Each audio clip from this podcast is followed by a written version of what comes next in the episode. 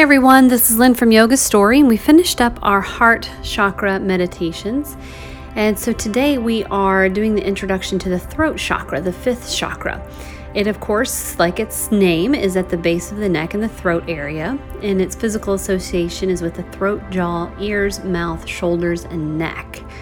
Um, so if you imagine like all that tension that we carry in the upper part of our shoulders and our neck and our jaw, it's all related to our ability to express emotions.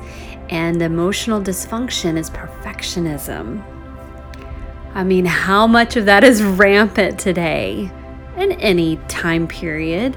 But we're so tense in our shoulders because we're searching for that illusion that is perfectionism that we just need to let go of. Goals are creative self expression and harmony with others and wisdom. It's developmental stages between 7 and 12 years old. You imagine that's mid school, like middle school. I have a middle schooler, and man, he is really trying to find his way in this world. He is searching for his voice and what he is in control of. And you can imagine, ooh, that sometimes causes some disharmony at home. The color is blue. It's, of course, of your sense of sound. And crystals. So, if you like to bring elements into your practice, so having the color blue or a crystal, turquoise, aquamarine, blue sapphire, angelite, any of the blue calcites, um, and then fragrance, fragrances, one of my favorites, eucalyptus and frankincense.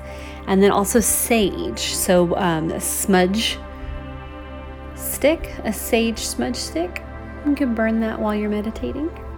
Right? So if you want to bring any of those elements into your practice, and like with our heart chakra, the throat chakra isn't just about you speaking out because we are searching for that harmony with others, not in an effort to mute our own voice, but in an effort to be able to communicate clearly and with love, but to also receive the communication of others.